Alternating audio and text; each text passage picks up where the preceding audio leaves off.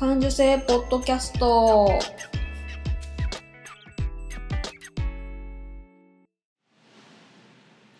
子供の頃から感受性が豊かだと言われ続けて大人になったデザイナーまゆが日々気になったことを感受性豊かにお届けする感受性ポッドキャストです。今日も遠くの友達にカセットで声を送るような気軽な気持ちでスタートします。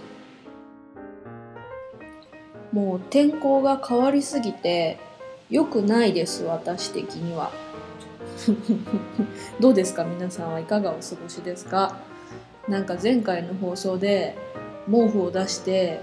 違う布団を出して寒いだ暑いだと言った後にものすごい暑い日が数日続いてそしたら雨ですよ今度は。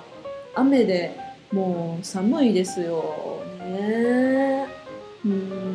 去年は去年はこんなことなかったですよねでなんかねここ数年ねあれですよ低気圧で頭痛がするっていうのに結構なってしまってあれ人によるし原因も別に低気圧だから頭痛になるって決まってることじゃないらしいんですよね。でなんかネットで調べてもなんか根拠がないって出たり体温めた方がいいって出たりなんか冷ました方がいいって出たりちょっとよくわからんので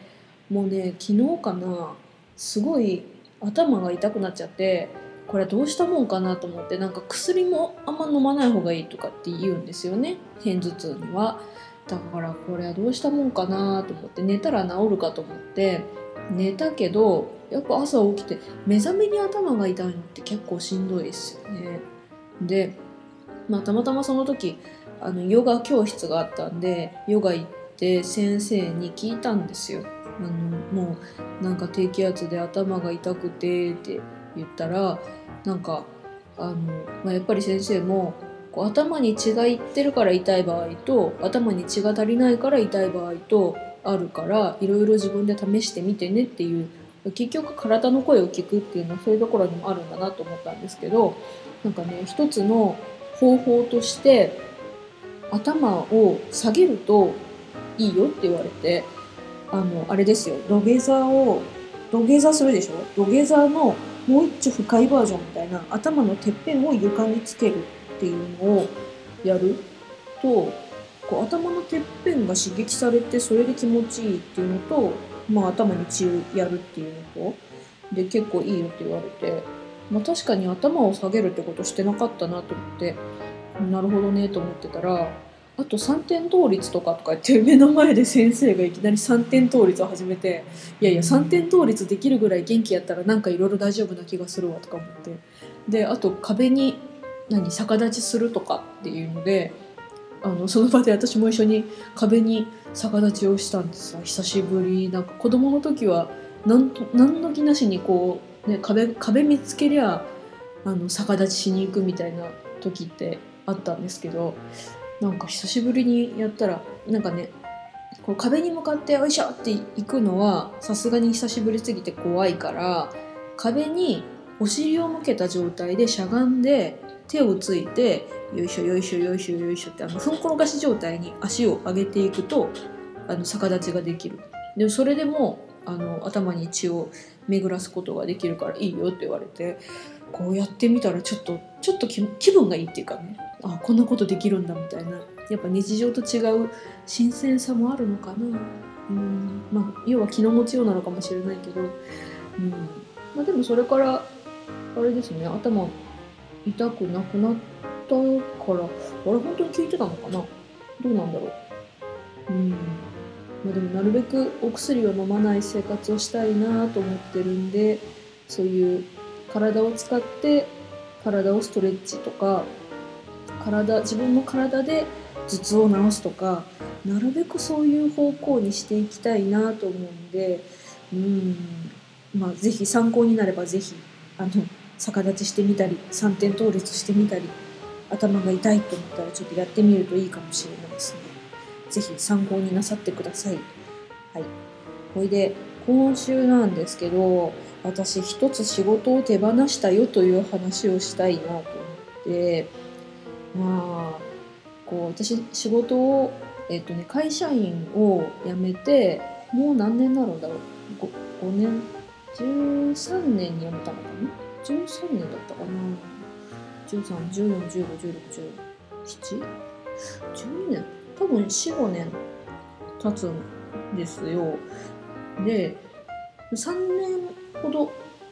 やってたおむつケーキって知ってますかね？あのおむつを紙おむつをくるくる丸めておむつあのケーキの形あのデコレーションケーキの形にしてあの妊娠とか出産のお祝いにプレゼントするっていうのを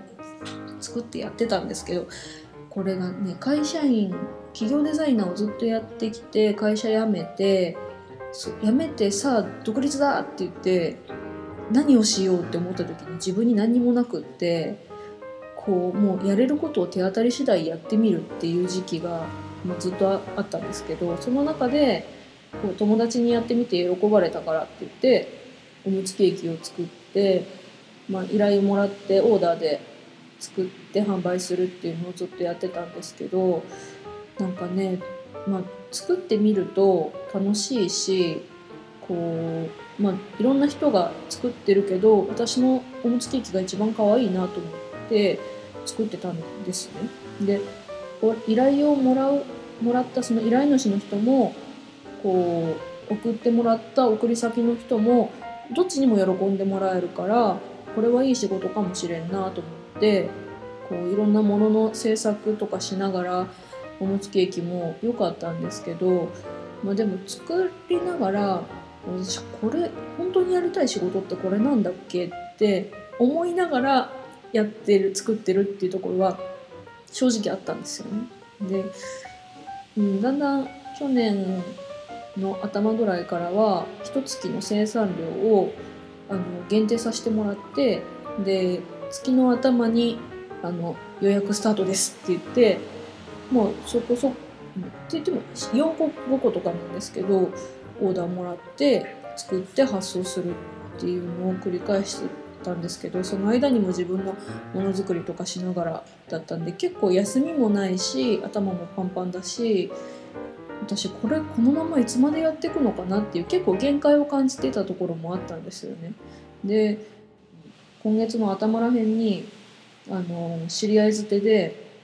またオーダーしたいっていう人がいるんだけど連絡できるっていうメールが来ちゃってあらどうしようと思って、うん、こうもう病気してからあのお休みしますって言っていろんなオーダーとかをほぼほぼお断りしてるっていうか状態だったんですけど改めてそのおむつケーキのオーダーが来たっていう時に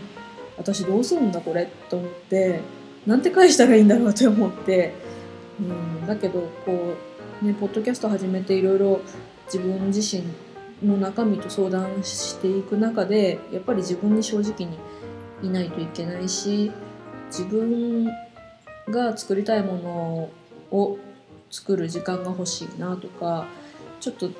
生き方しないといけないなっていうのもあったんでもう正直にあのもう病気を機に辞めることにしました。ってその人に返して、うん、そのオーダーも、まあ、お断りすることにしたんですけど、うん、なんかうんそれをあの久しぶりに私のブランドのホームページっていうのを作ってるんですけどそこにもこのね5月のブログアップを最後に約、まあ、5ヶ月間か更新してなかったんですけど久しぶりに書いたですわブログを。うん、で11月の頭にあの自分の商品出すイベントもあるんでその告知とそのおむつケーキオーダー終了のお知らせを書いたんですけどはあ書き終わってからあ一つ仕事を手放したと思ってなんかこうね。そっか。うん。ちょっとすっきりしたような気持ちもするし、うん、なんとなくこう今まで頼んでくれた人のことをちょっと思い出したりとかしながらもうちょっとちゃんと連絡をここに入れた方がいいのかと思ったりいやそこまでせんでもいいんじゃないっていうような気持ちもあったり、うん。まあ、でも何にしても自分のものづくりの方にこれからで時間をつく使えるなっていうので、まあ、少しほっとはしています。いやなんかそうそういう1週間でしたね。だったんです。でえっとそのイベントの告知もしようかなどうしようかなと思うんですけどあの なんかね昔あのえっとブランドアパレルメーカーでバイトしてた時の社長に前別別件でだいぶ前に相談をしてた時に命を取られるわけじゃないんだから飛び込めっていう風なあの、えっと、アドバイスをもらったことがあって、まあ、確かに何にせよ命取られるようなことはないんだから飛び込んでしまえっていうようなあの前回話したコンビニに行くような感覚の気持ちで告知を私もしたいなと思うんですけど11月の5日にえっとねえっと、色とりどりマーケットっていうのが稲沢って愛知県の稲沢市なんで全然この地域じゃない人が聞いてたらどこだろうっていう感じだしまあこれ聞いてくれてる人がどれだけ言ってくれるのかわかんないですけど稲沢市の JR 稲沢駅の、えっと、駅前の広場で色とりどりマーケットっていうのがあってそれにえっとね、春に第1回があって次11月の5日が第2回目なんですけどそれにも呼ばれて呼んでもらってあの商品を出すことになりました。でえっとね本部開催本部の中で販売してもらう委託販売で私はあの現場には行かないんですけどもしお近くの方でそういうハンドメイド興味ある方いらっしゃったら是非行ってみてください。結構あのねそのコンセプトがすごい良くてあの手作りの手作業で作られたものとかじっくり作られたものとか思いがこもったものを取り入れる生活がいいよねっていうようなコンセプトで結構、うん、私も行ってみたいなと思うけどうちからちょっと距離がまたあるんでね私行けないんすわ。でももし興味あればぜひ行ってみてほしいなと思って。で私はあれです。あの漫画クロスっていうのを作ってて手書きの手書きの線にチクチクチクチク刺繍したものをあまあかれこれあれか療養生活からずっと約1年ぐらいかチクチク作ってるんですけどあの布巾にも使えるしタオル違うなハンカチにも使えるしっていうのを、うん、ちょろっと可愛いものを作ってるんで、ま、もしも興味があれば行ってみてください。であのどうなんだろう。ドキドキするけど、うん、ぜひね。またあの詳細はブログに添付しておきます。見てみてください。はあ。でえっとね。もうそういうなんかいろいろ思うんですよ。これ話してどうなるんだろうなっていう漠然とした不安とかなんか、まあ、今後これからどうなっていくんだろうっていうのも相変わらずよく見えない自分自身もよく見えないし、うん、どうなるのかなっていう不安があるんですけどなんかそうそういう不安とか身近な不安とかって案外想像の範囲内なんだなって思うことが昨日昨日あってそれが何かっていうと 全然今までの話とも全然違う話なんだけど朝テレビ見てたらいきなりテレビが消えたんですよ。これ何事？と思ったらなんかねあの DVD のレコーダーからふんわり煙が出てて何これ？と思ったらテレビの線がなんかショートしててそんな思いもよらんことっていうのは本当に思いもよらんことが起こるなと思ってあの想像してることっていうのは想像の範囲内なんでまあ大したことないのかもしれんと思ったりして。ちょっとわかんないけど。あのテレビは復活したけどレコーダーが復活しないんでこう慣れてしまった録画生活が今ないのが若干それもまたなんだろうね不安になるっていうかね。ダメだ。もう天気が悪い時はあれだな。調子が出ない。調子が出ない時はあれなんだな。あの調子に乗らん方がいいんで。えーこの辺で本日はお開きにします。